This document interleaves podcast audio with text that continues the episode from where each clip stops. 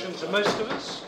Um, our, recent, our regular residential philosopher, and we're very grateful that he tackles these big issues and reads copious books by atheists and others and shows very simply where the truth lies. So thank you very much, Peter. Thank you very much. So I've uh, got the phrase, I believe in God, the Father, creator of heaven and earth. And to give myself a chance at addressing it in 20 minutes, I thought I'd take a particular angle. And fortunately for me, Richard Dawkins brought out an anniversary edition of his book, The God Delusion, with a new introduction, uh, focusing on him uh, defending uh, himself uh, against the uh, critics' uh, views upon the original book, and particularly over his main argument uh, about whether or not it's reasonable to believe in God. So I thought I would uh, tackle Dawkins' most recent defense against his critics uh, of the God delusion. Dawkins uh, starts off in that new introduction by talking about the God temptation.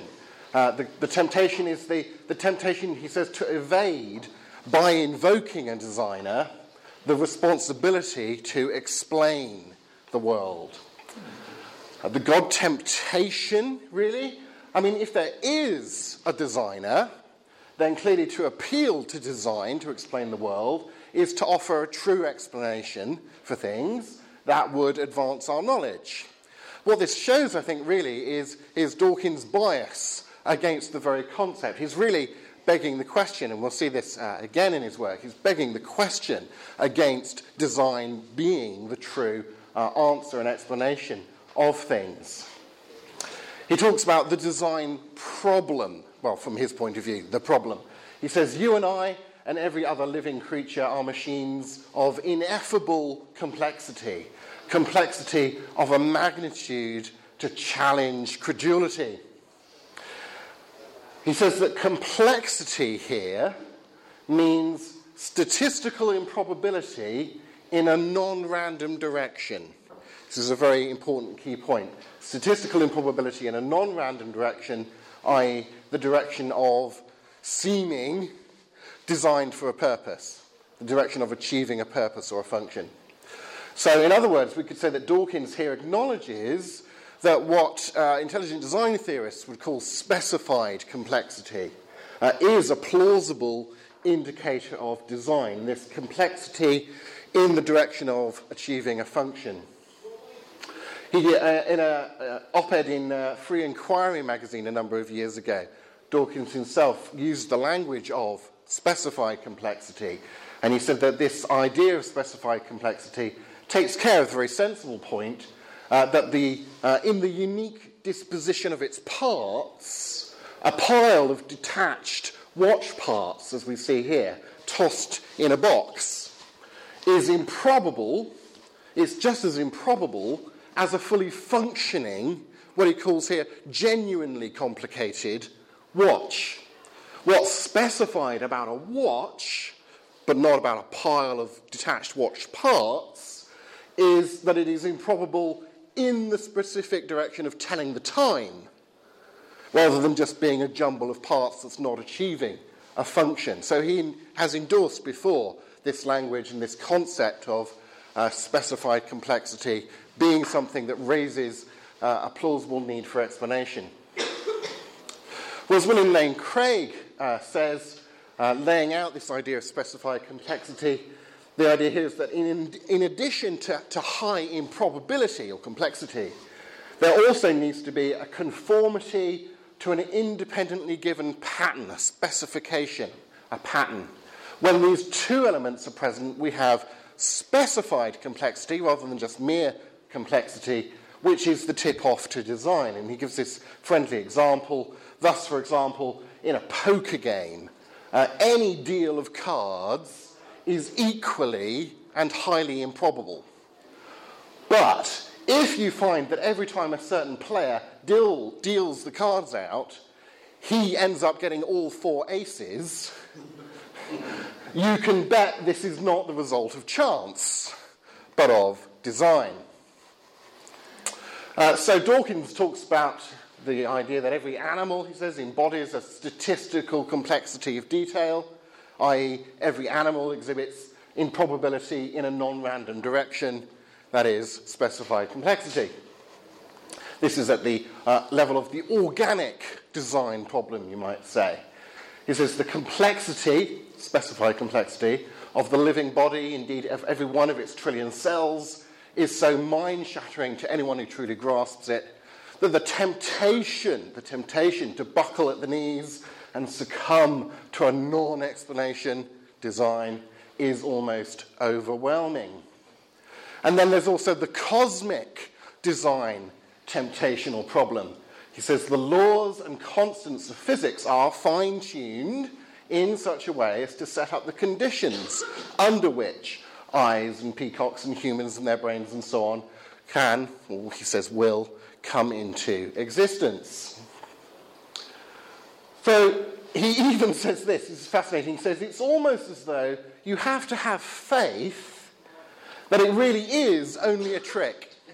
Faith that nothing supernatural has happened.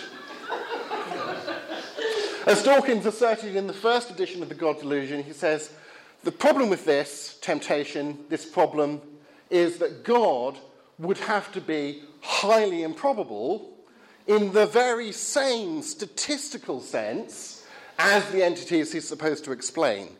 And that's why he thinks it's a bad idea to appeal to God, to invoke design in order to explain this specified complexity. And he says that this argument remains intact and inescapably devastating despite the criticisms that have been lodged uh, towards it.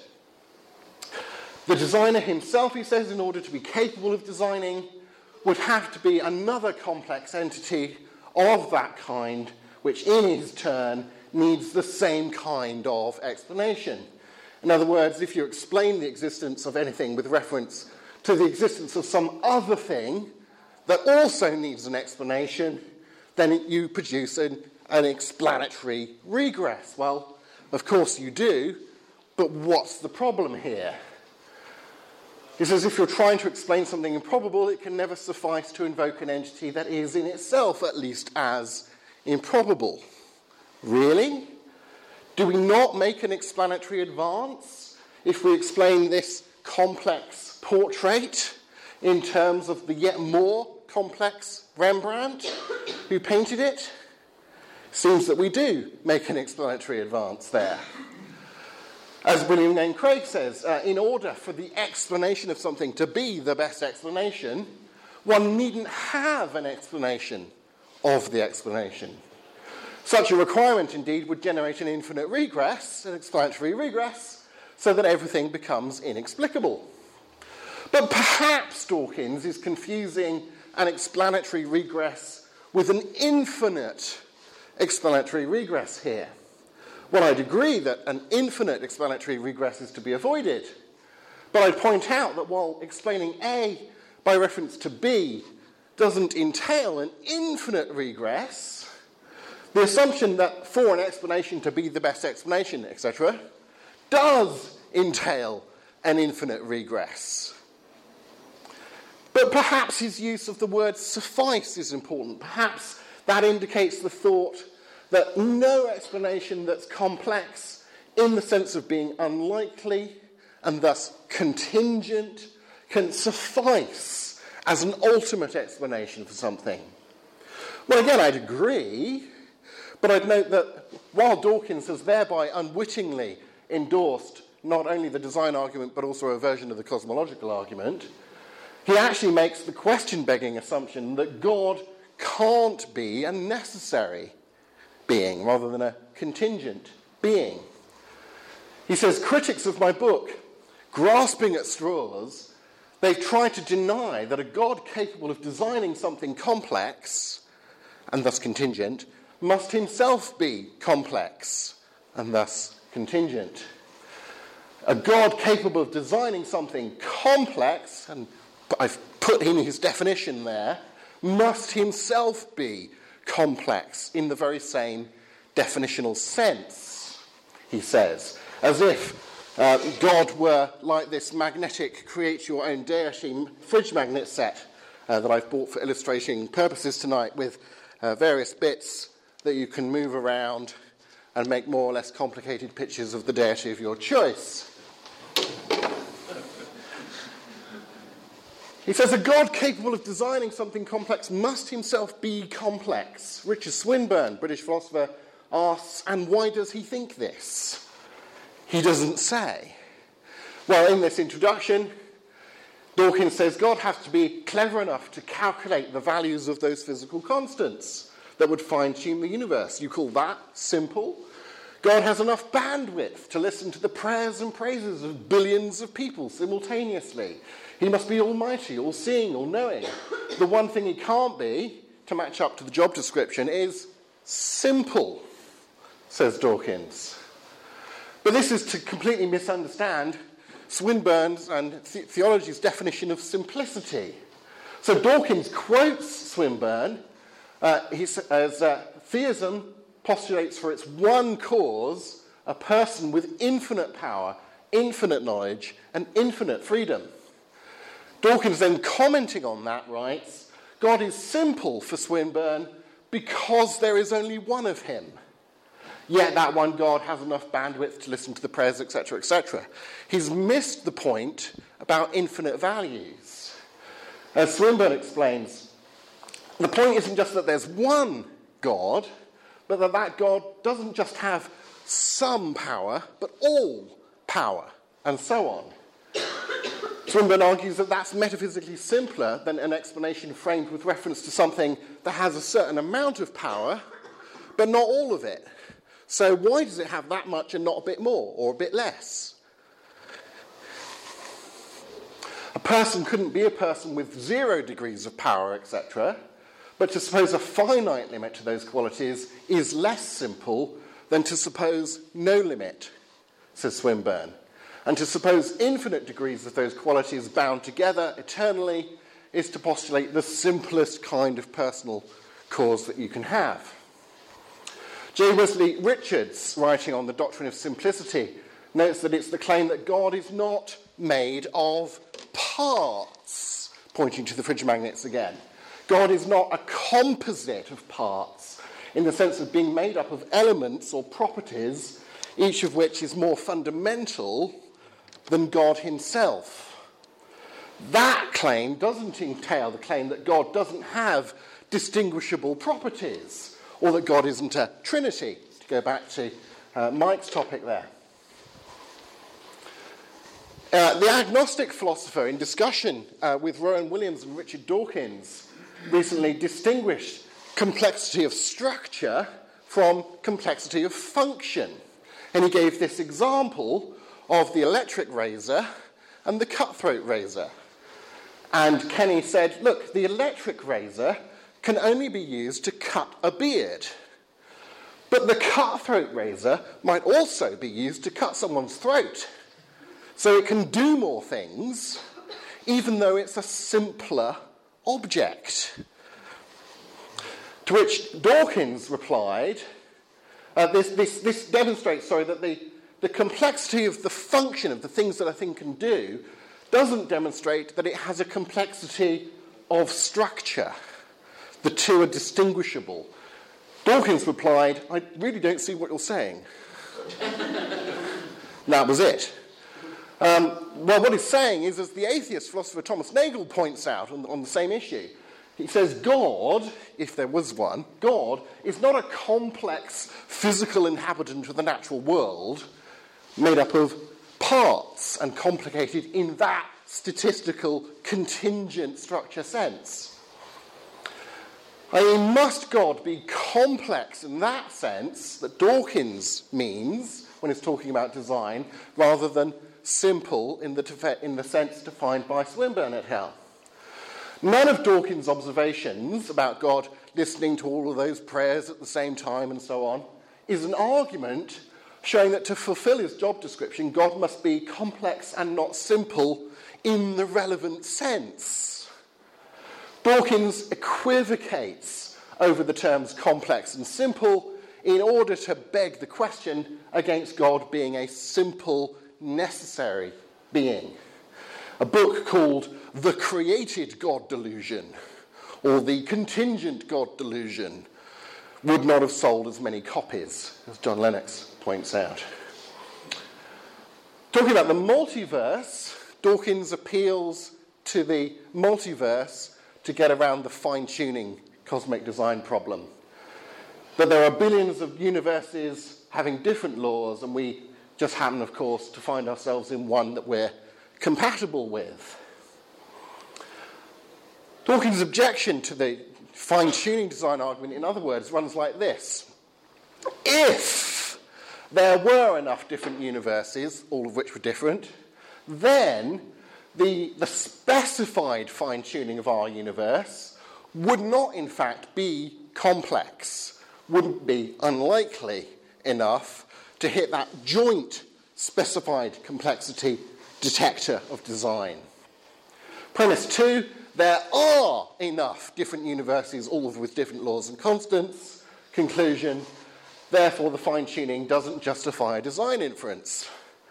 You see premise two flashing away there because he does nothing to justify the truth of that premise. It's not enough to say, well, if this hypothesis were true, your argument wouldn't work. That's not an objection to the argument. He has to show that the hypothesis is true. I mean, if X number of chimps existed with enough typewriters, then they could have produced the complete works of Shakespeare by chance. But looking at a volume of the complete works of Shakespeare, very few of us in this room would leap to the conclusion that there must be a heck of a lot of chimpanzees somewhere with a lot of typewriters. Because we have no independent evidence that there are enough chimpanzees and enough typewriters in the first place. We quite reasonably ignore the many chimps hypothesis for the one author hypothesis. And we should do the same in terms of our universe. As the theoretical physicist Carlo Rovelli, uh, author of the recent bestseller Seven Brief Lessons on Physics, puts it, I see no reason for rejecting a priori the idea that there's more in nature than the portion of space time that we see, but I haven't seen any convincing evidence so far. Or Brian Greene, another theoretical physicist, says people should be skeptical of multiverse theories because there is no evidence supporting their existence. Or a recent article in New Scientist from the other week. Uh, Stuart Clark and Richard Webb talk about the difficulty in multiverse hypotheses is how you get convincing evidence for the existence of any of them. And they also note that by allowing every possibility beside the one you're probing to play out somewhere in the multiverse, because everything's going to happen somewhere, science robs itself of its predictive power because your, your hypotheses are going to be consistent with the evidence somewhere in the multiverse. Also, Bill Craig points out that the odds of a small area of space capable of sustaining our kind of life just coming into existence randomly from the quantum vacuum, the odds of that happening are much, much lower uh, than the odds of such a large universe as we see coming into existence. So, if we were a random member of the multiverse, the odds are that we'd be seeing a much smaller region of habitable space than we do see. And so, this is observational evidence against the multiverse theory. Agnostic cosmologist Paul Davies also notes that multiverse theories, even if you were going to take that as read, merely shift the problem up a level from the universe to the multiverse. There has to be some sort of finely tuned universe generating mechanism.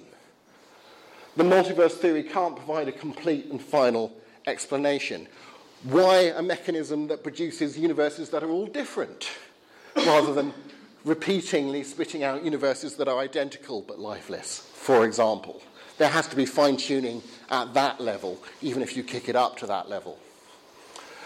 So Dawkins' attempted rebuttal of the design argument does not, I think, remain intact, uh, having been subjected to, I think, inescapably devastating criticisms. His replies to them shows that he simply hasn't understood the replies to his uh, initial argument. And so I think that the apprehension of design that many people have at an intuitive level, I think that can be cashed out at quite a rigorous philosophical and scientific level and remains a good reason to believe that there is some kind of creator of heaven and earth. Thank you.